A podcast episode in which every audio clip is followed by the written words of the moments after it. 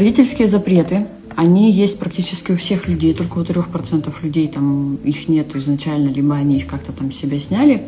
Ну, это самые богатые, успешные, благополучные люди. То есть мало быть богатым, надо еще быть благополучным. Моя, моя система сильно больше, чем просто мышление миллионера, она на самом деле про благополучие как иметь и деньги, и благополучие, потому что вы сами видите, что есть огромное количество богатых людей, у которых проблемы со здоровьем, проблемы в отношениях. Нам этого не надо, мы, в общем, по-другому идем. И вот эти родительские запреты – это сильнейшие ограничения, которые, вот, знаете, как препятствия на дороге. Вот что бы ты ни делал, вот что-то не получается. Либо получается, но результат он как-то вот не, не такой, да, как хотелось бы.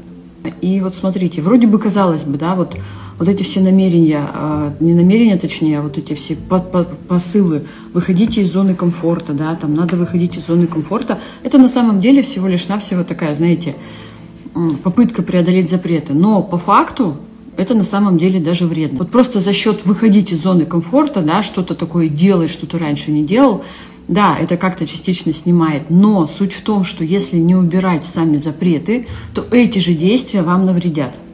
Если мы находимся в сценарии, и там вот есть вот эти родительские запреты, то любые действия, которые бы мы ни, ни делали, там на выход из зоны комфорта, да, на, на, на все что угодно, собственно, они будут э, в рамках сценария.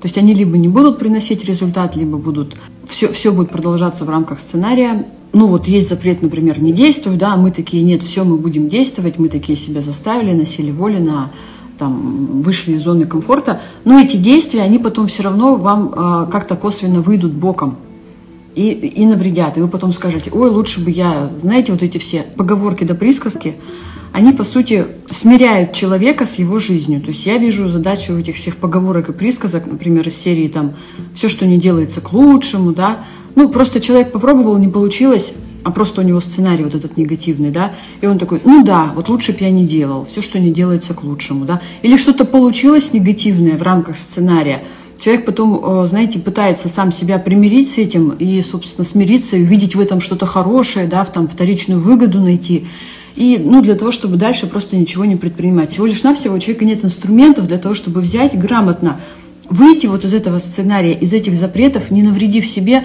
а реально выйти – Сценарий для меня это, знаете, такое понятие, как вот банка. Ты сидишь в какой-то банке, и, собственно, ты в ней сидишь, она не меняется. И ты в ней там что-то там пытаешься делать, люди там годами какие-то проработки, вот это вот все, все что угодно применяют, ничего не меняя, по сути, по факту. И все меняется в рамках вот этой вот банки. Поэтому очень важно не преодолевать эти запреты. Вот смотрите, сейчас очень важный момент скажу. По сути, все запреты – это про то, что не будь у себя на первом месте – Суть этих запретов – не заботься о себе, заботься о других. Не чувствуй, что чувствуешь ты, а больше э, чувствуй, что чувствуют другие. Да? То есть это всего лишь навсего, понимаете, следствие перекошенной пирамиды приоритетов. То есть все вот эти запреты – это про пирамиду приоритетов. И поэтому все попытки что-то менять, не ставя себя на вершину своей пирамиды приоритетов – они бесполезны, они остаются в рамках сценария. Поэтому люди реально годами очень много усилий прикладывают, ходят по тренингам, эзотерика, все остальное. Но если ты, вот это все, ты можешь там бесконечно выходить из зоны комфорта, ты можешь вообще там все себе разрешать. Но даже если в рамках разрешения это не будет вот именно по пирамиде приоритетов, когда ты у себя на первом месте, потом твоя финансовая защищенность, безопасность, независимость, потом семья, потом все остальное – это на уровне эмоций, это на уровне действий, это на уровне наших мыслей. Ну, то есть, смотрите, вот э, одна участница написала, я хотела себе новый рюкзак до программы. В общем, хотела-хотела. Прошло две недели в программе, она поняла, что она не хотела этот рюкзак. Она его хотела, потому что, чтобы для других, показать себя, да, как произвести впечатление или еще что-то, что она там вкладывала в это понятие, я не знаю. Вот когда мы хотим даже какой-то там рюкзак купить, но не для себя, а для других, это то же самое. Это тоже следствие того, что другие люди сидят на вершине вашей пирамиды приоритетов. Итак, поэтому важно не преодолевать запреты, ребята.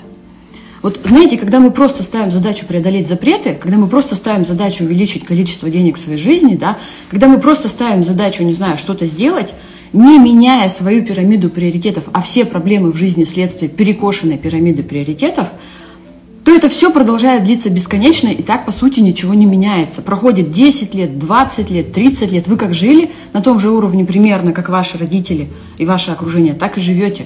Бэкграунд, там, ну, там, поправки на бэкграунд поколения, да, а по сути вы живете так же. И вот это вот и есть а, следствие запретов, которые мешают и направлены на то, чтобы поставить вас, каждого из вас, на вершину своей пирамиды приоритетов. Сейчас приведу самый простой пример, как эти э, запреты проявляются. Именно когда связано с пирамидой приоритетов. То есть смотрите, что такое запреты, и мы их такие разрушаем, преодолеваем. Вот давайте сейчас помним на дорогах лихачей. Да, это люди такие, э, они могут быть на дорогих машинах, но я сейчас хочу поговорить о, других людях, которые, знаете, на таких убитых-убитых машинах, которые вот ты едешь, он просто камикадзе, ты не знаешь, что от него ждать. Он может резко войти в поворот на огромной скорости, газануть, он может вообще там все что угодно сделать. И ты едешь, и реально таких товарищей боишься. Ну, то есть там явно благополучия нет. Он там весь в запретах живет, и он вот этими своими действиями, понимаете, почему они так себя ведут? Ну, они же как бы не дурачки, чтобы вот, вот так вот э, провоцировать, подсекать, подрезать, там, вот это все, понимаете, создавать вот эти ситуации. У них просто внутри пытается это все пробиться на, на, наружу, на свободу. Но у них вот таким вот образом это пробивается, потому что, по сути, они о себе не заботятся. И вот смотрите, сейчас привожу конкретный пример, чтобы вам стало понятно. Недавно э, встречалась с клиентом в индивидуальном коучинге, мы с ним вживую встречаемся. В общем, я подъезжаю на парковку, паркуюсь. Там две парковочные зоны. Он заехал на вторую парковочную зону, увидел мою машину, и вот между этими парковочными зонами такая небольшая дорожка, да, по которой водители ходят, собственно. Он взял просто через эту дорожку переехал, чтобы припарковаться рядом со мной. Ну, чтобы не объезжать долго, да, и там не ходить пешком нам. В общем, он просто взял и переехал ну, у него нет запретов, что можно, у него такая большая машина, джип, как бы ему вообще не вопрос вот этот бордюр преодолеть. Я бы на своей еще подумала, хотя у меня кроссовер тоже высокая, но тем не менее, у него прям без проблем. То есть ему надо, как бы, он никому проблем не создал, там рядом не было машин, не было людей, потому что, ну, такая свободная была территория абсолютно. Он просто преодолел этот барьер, стал рядом со мной, припарковался, все, он сэкономил там время на то, чтобы объезжать и так далее. Вот это нормальная история, потому что он никому не навредил, он просто вот мне надо, я сделал. Ну, как бы это, это не запрещено, в принципе, да. Привожу второй пример. Смотрите. Я еду, подъезжаю к кольцу, и я вижу, что э, слева от меня собирается въезжать в кольцо также машина, за которой сидит камикадзе. Знаете, вот такая вся убитая, там просто там вся он там газует. Вот, вот, вот такие люди, которые не знаешь, что от него ждать. Вот лучше бы ты вот проедь мимо меня, просто главное проедь, и чтоб, слава богу, ты меня не задел. Все. У меня произошла интересная реакция. Я остановилась перед кольцом, я могла заезжать, потому что я раньше него, но я встала как под гипнозом и стою перед кольцом, жду, когда он заедет и проедет мимо меня. Я даже не поняла, как это произошло, потому что такие люди, у людей с благополучным мышлением, они вызывают, знаете, состояние просто стопора для того, чтобы просто проехать мимо и, и с Богом. Вот ты проехал, и слава Богу, и до свидания. И самое интересное, что я даже не поняла, что произошло. Я встала, ждала, он проехал, потом я поехала. Еду, анализирую, так, а почему я встала? Я могла как бы проехать, но у меня э, автоматически сработал рефлекс – такого товарища пропустить. Все, пускай едет, пускай все что угодно. Он сейчас может там непонятно что начать творить на этом кольце, да, пускай едет. И самое интересное, я потом начала задумываться, а почему сзади машины, которые сзади меня стояли, никто не посигналил? Обычно же как там? Ты чуть затормозил, затупил, да, на дороге, все там сигналит сразу. Ни один не посигналил, потому что я так думаю, что все на него смотрели и все ждали, когда он просто проедет мимо потому что у него куча запретов, потому что он о себе не заботится. Понимаете, обычно потом после этого говорят, что вот именно в таких ситуациях говорят, что богатые все такие сухие. Нет, они просто, как сказать, избегают опасностей. Вот на уровне рефлексов. Ты просто, я встала как вкопанная и даже не поняла почему. Пропустила его, а потом поехала сама спокойно. И вот это вот и есть проявление, когда есть запреты, и вот эти люди, вот эти камикадзе на этих машинах, они их нарушают всячески, во всем, но они нарушают против своей же собственной пирамиды приоритетов, понимаете? Они идут против себя, потому что он не виноват, я ни в коем случае неплохо отношусь к этим людям, просто я понимаю, как внутри у них там все бушует, потому что у них на уровне сценария в голове заложено жить против себя, себе вредить, рисковать жизнью, я о себе позаботилась, да, у меня это встроено на рефлекторном уровне. У каждого, у каждого человека на генетическом уровне первое позаботиться о себе. Но вот э, когда у нас перекошена пирамида, да, за счет вот этих запретов, сценарных моментов, то мы тогда о себе не заботимся. И самое интересное, я говорю, что все водители сзади меня, все также стояли, ждали, хотя, по идее, надо было мне там посигналить, что вдруг я там уснула за рулем, да, сижу и, и не еду. Вот, поэтому смотрите, ребят, критично важно не просто идти на, на, перекор, да, вот водитель, э, который вот камикадзе, с ним лучше не связываться, он всегда идет на перекор. А в первый пример, который я вам привела, вполне себе благополучный человек, да, который просто, ну, бордюр переехал, ну, как бы не вопрос. Он не, не наперекор, он просто позаботился о себе. Ну, почему нет, если машина позволяет, и можно сократить инстинкт самосохранения, но, к сожалению, да, все правильно, он должен быть, он есть у каждого. Но это даже не про самосохранение, это больше. Самосохранение это на уровне, извините, выживания, да, получается. А если мы хотим деньги, то тут уже не про просто выживание, а уже более высокие уровни потребностей. И комфорт, и самосохранение это самый базовый инстинкт, вот он, да, вот он срабатывает. И должен срабатывать. Но, к сожалению, у людей, у кого много запретов, он у них прям не срабатывает, наоборот, против них идет. Они реально сами могут себе вредить, сами себе. Они этого даже не понимают. Вот эти люди, которые сами себе вредят, которые в запретах, которые реально... Кстати, вот эти вот люди, которые, ну вот если брать конкретно вот этих камикадзе на машинах, они же в обычной жизни, знаете, такие хорошие ребята. Он там ребенка защитит прям. То есть у него вот, вот это все проявляется ну, вот про них обычно говорят, он там хороший друг, да, а вот они вот все там на этих своих там джипах, лексусах, они там все нехорошие, да, и так далее. И это тоже следствие перевернутой пирамиды приоритетов. На уровне рефлексов мы не можем рисковать, нам не хочется этого делать, нам это не нравится. И, кстати, чем отличается моя методика, это то, что я не просто теорию даю. Вот, ребята, заботьтесь о себе. Ага, попробуй это воплотить в жизнь, да. Я как раз бужу те самые рефлексы, когда мы уже не можем себе вредить, не можем сливать деньги – не можем позволять другим нарушать свои границы. Когда вот такие люди, камикадзе, вызывают у нас просто автоматический ступор, и мы просто их пропускаем. Пожалуйста, проезжай, дорогой. Вот просто вот тебе вся дорога для тебя, едь. На уровне рефлексов это происходит. Я же вам сказала, что я не просто подумала, я сначала сделала, уступила ему дорогу, а потом подумала, а почему я это сделала? Потому что рефлекс сработал. И вот смотрите, в программе как раз вот мы и раскрываем вот эти вот рефлексы, где мы начинаем заботиться о себе и через это преодолеваем запреты. Итак, подвожу итог. Смотрите, есть запреты наши, есть запреты родительские, да, которые нами управляют.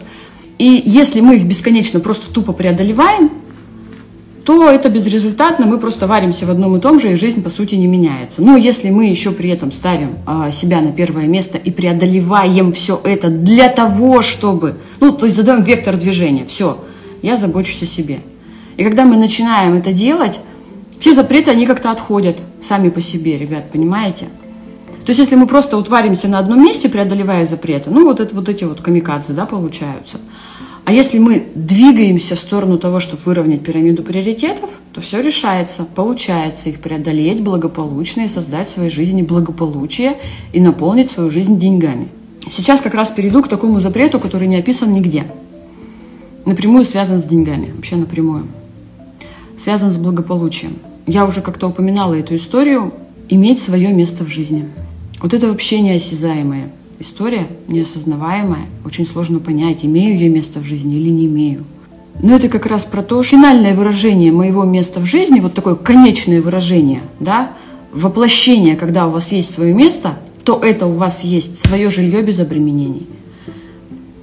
Причем там, где вы хотите, такое, как вы хотите. Может быть несколько, там одно на берегу моря, да, другое там в центре Москвы, другое там за городом, в Подмосковье – Одно там за границей, потому что, ну, а как, я же могу отдыхать, ездить, да? Свое место в жизни. На уровне теории даже не буду пытаться объяснить, что это такое, потому что это целая система.